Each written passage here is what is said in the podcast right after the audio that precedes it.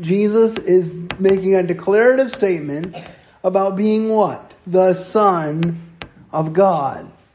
And if you notice in most of our Bibles that I am He, the He is italicized. So what is Jesus doing here? He says, I that speak to you am. He doesn't say was. He doesn't say became. I am. Just like he says in John chapter 8, before Abraham was, I am. He's transcendent over time. He simply exists. He did not come to exist in the belly of Mary. No, he existed before her belly and he went into her belly to be born of a woman so that he could save us who were slaves to the law.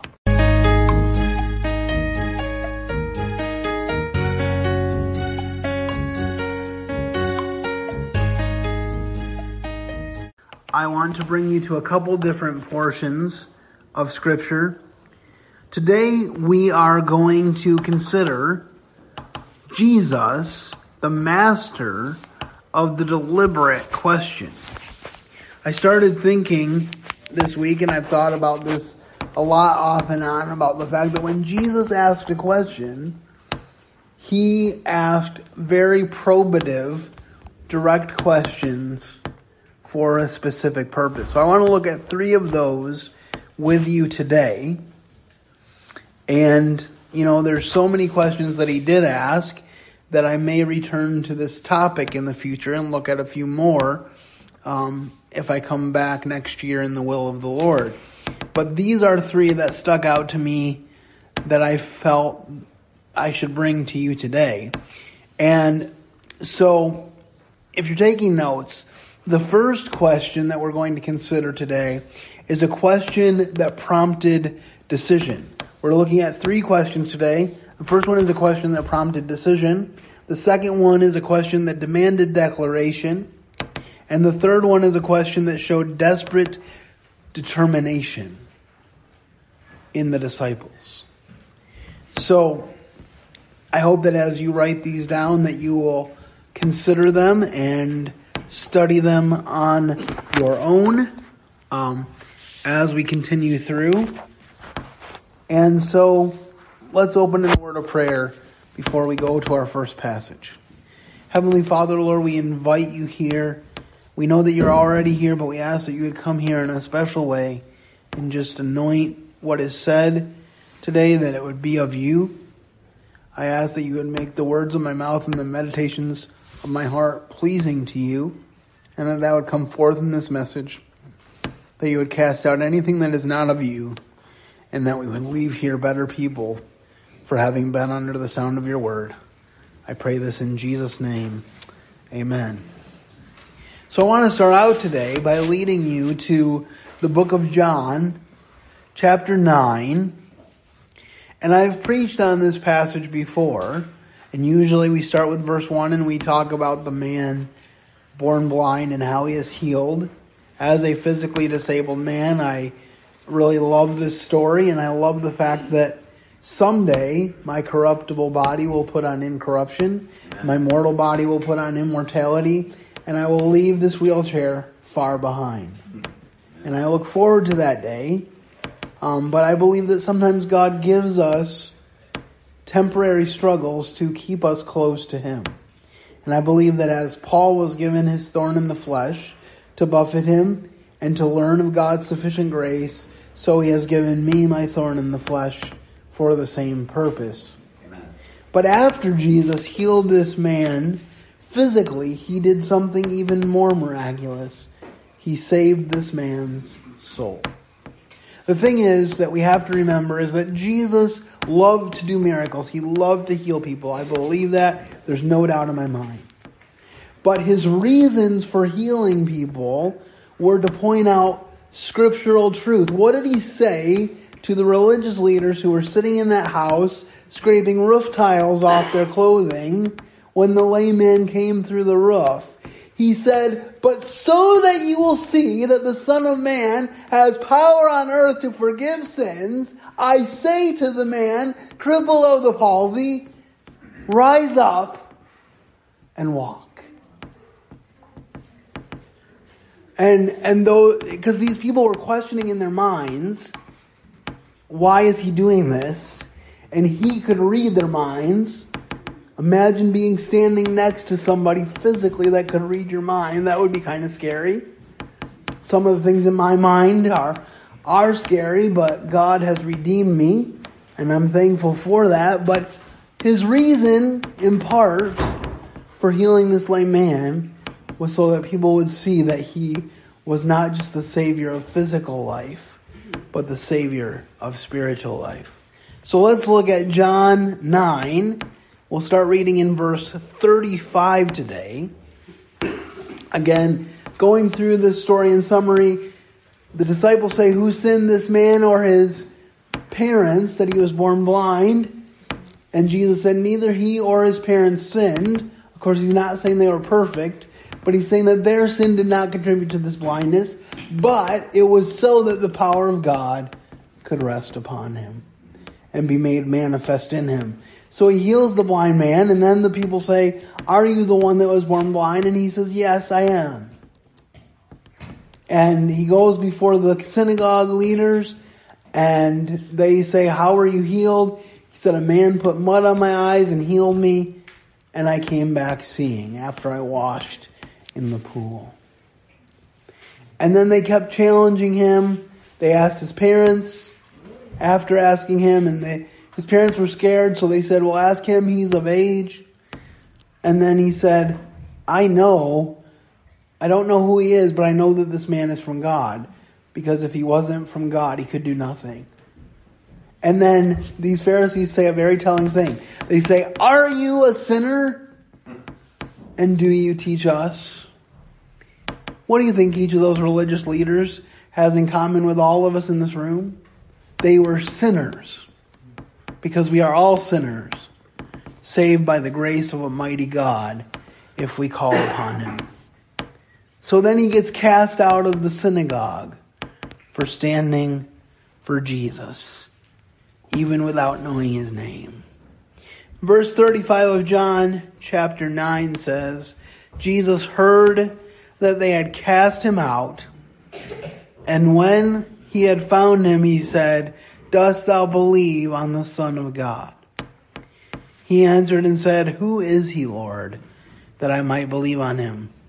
And Jesus said unto him, Thou hast both seen him, and it is he that talketh with thee. And he said, Lord, I believe. And he worshiped him. Notice here, this was the question that demanded decision. Jesus says, Do you believe on the Son of God? And this man doesn't say, no, I don't. He doesn't say, yes, I do. He says, who is he? Who is this Son of God that I might believe on him? And Jesus said, Thou hast both seen him, and it is he that talketh with thee. And he said, Lord, I believe, and he worshiped him. You know, for people to say that Jesus did not claim to be God, bring them to John chapter 9, verses 35 to 38. Because right here, he says, I am he. I am the Son of God. And not only that, but when the formerly blind man worships him, does he pull him up and say, Don't worship me, I'm just a man? Peter did that. Paul did that. But Jesus doesn't do that. Why? Because Paul tells us Jesus was the fullness and is the fullness and always will be the fullness of the Godhead bodily. So I love this picture of the blind man being healed physically and then coming, and then Jesus coming to him because the job is not done. You need to be healed spiritually as well. I just have a couple of cross references that I want us to consider. So if the brothers could um, have your Bibles ready. The first one is John chapter 20, verses 30 and 31. John 20, 30 and 31. If someone could find that and stand and read it for us, that would be amazing. And truly Jesus did many other signs in the presence of his disciples, which are not written in this book. But these are written that you may believe that Jesus is the Christ, the Son of God, and that believing you may have life in his name. So this story of the blind man that John is relating is written so that you may believe and have life in the name of Jesus. He says, I am the way, the truth, and the what? Life. The life. We may have life through his name. The second cross reference for this point, this first point, is John 4, 25 and 26. John 4, 25 and 26. The woman said to him, I know that Messiah is coming, he who is called Christ. When that one comes, he will declare all things to us. Jesus said to her, I who speak to you am he. Again, Jesus is making a declarative statement about being what? The Son of God. And if you notice in most of our Bibles that I am He, the He is italicized. So what is Jesus doing here? He says, I that speak to you am. He doesn't say was. He doesn't say became. I am. Just like he says in John chapter 8, before Abraham was, I am. He's transcendent over time. He simply exists. He did not come to exist in the belly of Mary. No, he existed before her belly and he went into her belly to be born of a woman so that he could save us who were slaves to the law. That is something that our minds can never fully comprehend. That the God of the universe said, I am not just going to come as an adult breathing fire. I'm going to come and I'm going to live a human life perfectly for 33 years. God didn't lower the standard of heaven in order to get us in. Rather, He sent Jesus to fulfill that standard so that you and I can be worthy. So, our first point is that we had a question that prompted decision. This blind man, this formerly blind man, was faced with a decision. When Jesus said, Do you believe on the Son of God? He said, Who is he that I may believe on him? Because remember, he said before, I don't know who this is. But now he knows. And when he knew he had the right response, he fell down and worshiped. That is the response that all of us who have been redeemed have experienced when we realize who Jesus is and what he did for us. We fall down and worship him. And one day, on my new glorified knees, I will bow before the Lord and proclaim him as Lord to the glory of God the Father, according to Philippians. Every knee will bow. Even the most corrupt official you can think of will bow before God and acknowledge Him as Creator. Some will do so before they enter into heaven, and some will do so before they enter into everlasting punishment, but all will do so. The second question that I want to consider for you is one that demanded declaration. This one is found in Matthew chapter 16, verses 13 to 18. Matthew 16, 13 to 18. And uh, we find one of the most relatable characters here, Peter. I don't know if you're anything like me, but I'm pretty good at saying things that I regret later. And so I relate to our brother Peter because, um, and it encourages me because if God can use Peter, he can use you and me. But here's what it says in Matthew 16, 13 to 16. And I may include 17 as well. This is when Jesus came into the coasts of Caesarea Philippi, he asked his disciples, saying, Whom do men say that I, the Son of Man, am? And they say, Some say that thou art John the Baptist, some Elias, others Jeremiah, or one of the prophets. He saith unto them, But whom say ye that I am? And Simon Peter answered and said, Thou art the Christ, the Son of the living God. And so we see here that Jesus doesn't care. I mean, he did ask them what other people said, but his ultimate concern is not what your friend next to you thinks about Jesus. He's asking you today, just as he asked me 39 years ago, who do you say that I am? And so he's, he asks this of Peter, and Peter says, Thou art the Christ, the Son of the living God. And then Jesus follows that up in verse 17, and, he, and Jesus answered and said unto him, Blessed art thou, Simon Barjona, for flesh and blood hath not revealed it unto thee, but my Father which is in heaven.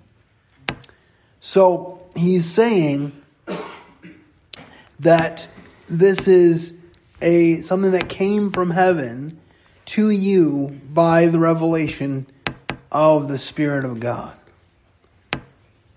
And we actually see that in verse 18, uh, and I say unto thee that thou art Peter, and upon this rock I will build my church, and the gates of hell shall not prevail against it.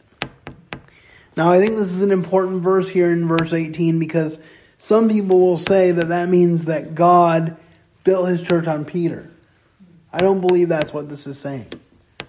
Peter was just a man, and as we read we read through this chapter, it appears that just a few minutes later he will say, "Far be it from you, Lord," when he says, "I'm going to die for you guys, Peter." And then Jesus has to turn and rebuke him and say, Get thee behind me, Satan. How easy it is to go from a mountaintop to the valley, amen. We all have done it. But I think what this is saying, I'm going to build my church on the declaration you just made that I am the Christ, the Son of the living God. We sing the hymn, the church's one foundation is Jesus Christ, her Lord. We read in the scriptures that he is the chief cornerstone. So the declaration was what he was building the church on, not Peter. We need to make that very clear as we teach from his word. So this is a question that demanded declaration, and Peter declares, Thou art the Christ, the Son of the living God. Let's look at John chapter 9 again. John 9 17. They said to the blind man again, What do you say about him? Because he opened your eyes. And he said, He is a prophet. So this this is his interpretation of who Jesus was before he realized that he was the Son of God. And this reflects what we saw in our passage in Matthew about what people were saying about Jesus. Some say he's a prophet, some say he's somebody else, but we know, Peter says, I know that you are the Son of God. Let's see what the writer of Hebrews has to say about who Jesus is. Hebrews 1 2 to 5. Hebrews 1 2 to 5. In the last days, um, he has spoken to us in his Son, whom he appointed heir of all things, through whom he also made the world. And he is the radiance of his glory and the exact representation of his nature. And he upholds all things by the word of his power. When he has when he made purification by himself for sins, he sat down at the right hand of the majesty on high, having become much better than the angels, as he inherited a more excellent name than they. So he's the exact likeness and representation of the Father. Remember, Philip said in John chapter 14, Lord, show us the Father. And Jesus, probably grieving, I imagine that possibly even tears were in his eyes. And he says, How long have I been with you? And have you not seen the Father? He said, I and the Father are one. I am the exact representation of the Father. And he was the only one that could do away with sin because he was the perfect one. He was able to do away with sin once. After all those bulls and goats gave their lives to be a temporary covering for sin, he washed it away. Praise the Lord. Amen. Ephesians 1 15 and 19. Ephesians 1 15 and 19. For this reason, I having heard of the faith in the Lord Jesus which exists among you, and your love for all the saints, do not cease giving thanks for you, while making mention of you in my prayers. That the God of our Lord Jesus Messiah, the Father of glory, may give to you a spirit of wisdom and of revelation in the knowledge of him. I pray that the eyes of your heart may be enlightened, so that you may know what is the hope of his calling what are the riches of the glory of his inheritance in the saints? And what is the surpassing greatness of his power toward us who believe? These are in accordance with the working of the strength of his might, which he brought about in Christ when he raised him from the dead and seated him at his right hand in the heavenly places. So, Paul is talking about all the wonderful treasures that we have in Christ. It is truly unplumbable Christ is the great I am. Christ is the good shepherd. Christ is the lion of the tribe of Judah. Everything good God is. I was talking to a resident of Guiding Light Mission when I was working there back in 2009. We were talking about Hebrews chapter 11, where it says, Him who cometh to God must believe what? that he is and that he's a rewarder of them that diligently seek him. And he said, Why does it say we must believe that God is? And I said, I think the reason is because everything good God is. If you think of a good character quality, God possesses it. And if we happen to have one inkling of that character quality, it is because we are made in the image of God everything good God is. Final cross reference before we move on Ephesians 2 19 to 22. Ephesians 2 19 to 22. So then you are no longer strangers and aliens, but you are fellow citizens and with the saints and are of God's household. Having been built on the foundation of the apostles and the prophets, Christ Jesus himself being the cornerstone in whom the whole building, being fitted together, is growing into a holy temple in the Lord, in whom you are also being built together into a dwelling place of God in the Spirit. So we are built on the cornerstone, Jesus. If your church doesn't put Jesus first, you're in the wrong church. At our church in Northwest, we have the, the verse up front by the stage that in all things he may have the preeminence. It's not about musical performances. It's not about youth programs or about big buildings. It's all about Jesus. First John tells us that we can know that people around us have the Spirit of God if they believe that Jesus is the Son of God. That is the litmus test. He wasn't just a good person. People who say that he was a good person, but that he wasn't God, miss all these things we've been talking about, where he has declared who he says he is. And also, good teachers don't lie. So if he said he's the Son of God and he wasn't, then he can't be a good teacher because he's a liar. And the book of Romans says, let God be true and every man a liar. Our basis is because he is the truth. I always find it very sad and surreal that Pilate was standing right next to Jesus and he asked Jesus the question What is truth? And I always want to scream to Pilate, He's standing right in front of you and you don't see it. But how often is that true of us?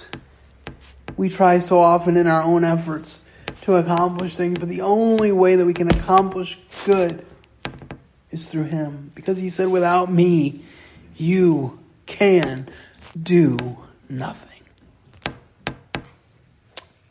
So, our third question of the day, as we finish up here, is a question that showed the desperate determination of the disciples. John 6, 67 to 69. John 6, 67 to 69. To give a little background, Jesus has just fed the 5,000. They ate until they were full. They continued to follow him. Um, and then when they realized that Jesus was teaching them a spiritual lesson and didn't intend to give them another physical meal, they gradually left him. And Jesus asks a heartbreaking question in John chapter 6, verse 67, when he says, Then Jesus said unto the twelve, Will ye also go away? And I know that he knows all, but I have to wonder again if there were tears in his eyes. Because the human side of him felt every emotion that we feel. Then Simon Peter, I'm sure the self appointed spokesman for the group, Simon Peter answered him, Lord, to whom shall we go? Thou alone has the words of eternal life. And I have to say to you today, in full candor and honesty, that passage has encouraged me so much. Because every time I think about walking away from God, I'm reminded of this verse Lord, to whom shall we go? For you alone have the words of eternal life. And that is why I believe in eternal security, because if it was possible for me to walk away from God, I would have done so already. But there's nowhere else to go because He has the words of eternal life. And in 69, Peter continues, and we believe and are sure. Remember, we talked about hope in Sunday school. We talked about hope as being sure, not as a maybe, but a sure thing. And we are sure that thou art the Christ, the Son of the living God. Again, Peter says it. You are the Christ, the Son of the living God. My faith has found a resting place, not in device or creed. I trust the ever living one. His wounds for me shall plead. My hope is that you have not placed your faith or trust in doing the breaking of bread every week, that you haven't placed your faith and trust in attending Carriage Hill every week, but that you've placed your faith and trust in the only one who can be trusted, and that is Jesus Christ. He has made all the difference in my life, and He can make all the difference in yours as well. Let's consider Psalm 73 25, Psalm 73, 25. Whom have I in heaven but you, besides you I desire nothing on earth. Hmm. Hmm. That's a convicting verse to me because sometimes I feel lonely. Sometimes I feel left out. But I'm reminded that the most important thing that I have can never be taken away. Even if one day they throw me in prison for preaching the gospel, they will never take Jesus away from me because he said, I will never leave you nor forsake you. He said never. Isn't it wonderful? Consider this with me that Jesus always speaks in the definitive article. He doesn't say maybe. I don't know a single verse that says maybe. He says will. He says I will do this. He says this will happen to you. What does he say? If you seek, you will find. That's why I believe that many seekers aren't really seekers. Because Jesus speaks in the definitive. If you seek me, you will find me. Not you may find me, you will. And Jesus is good to his word. So when he told his disciples, I'm going to rise again on the third day, guess what? He rose again on the third day because he said that he would. And it says that when they saw the empty tomb, then they remembered his words. He said it at least three times while he was still with them, and they didn't believe. And when he was killed, John was there watching him die. I don't know if any of the other disciples were on the fringes, but we know at least John was there. But we know that at least for a time, all the disciples forsook him and fled. They probably were thinking, this whole three years with our rabbi is wasted time. Nothing is worth it anymore. And yet, three days later, he rose from the grave because he said that he would. And after they saw the empty tomb, they remembered his words. What a wonderful thing to remember the words of the Lord. Even the angels, what did they say to those going to the tomb? He said, Why do you seek the living among the dead? He is not here, for he is risen just as he said. Just as he said, exactly as he said, he is risen. Acts 4:12 Acts 4:12 many of us could probably quote it neither is there salvation in any other for there is no other name under heaven given among men whereby you must be saved only the name of Jesus has the power to save that's why you can talk about God blessing you all you want in the media but as soon as you talk about Jesus, people don't want to hear it. Because there's power in the name of Jesus. It's not enough to intellectually believe in God. The Bible says that the demons believe and tremble. They know God's real, but it, it has no redemptive effect. You can know God is real, but it won't save you. The only thing that will save you is to know Him. You can know the words of the Bible and not know the Word made flesh.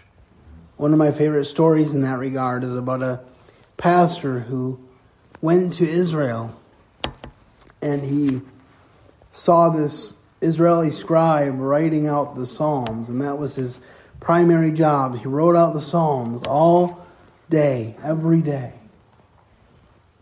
And the pastor said, It must be such a rich, rewarding experience for you to write out the Psalms every day.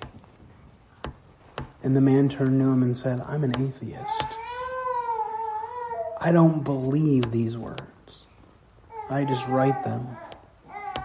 The power is not in the words themselves, but it's in the Word made flesh who wrote them, who inspired the writers of the Bible to write them.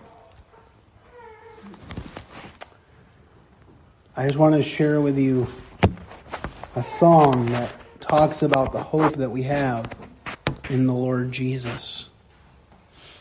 They all walked away, nothing to say. They just lost their dearest friend. All that he said, now he was dead. So this is how it would end. The dreams they had dreamed were not what they seemed. Now that he was dead and gone, the garden, the jail, the hammer, the nail. How could a night be so long? The, then came the morning. Night turned into day. The stone was rolled away. Hope rose with the dawn. Then came the morning. Shadows vanished before the sun. Death had lost and life had won. For morning had come. The angel, the star, the kings from afar, the wedding, the water, the wine. Now it was done. They'd taken her son, wasted before his time. She knew it was true. She'd watched him die too. She'd heard them call him just a man. But deep in her heart, she knew from the start, somehow her son would live again. Then came the morning, night turned into day. The stone was rolled away, hope rose with the dawn. Then came the morning, shadows vanished before the sun. Death had lost and life had won, for morning had come, for morning had come.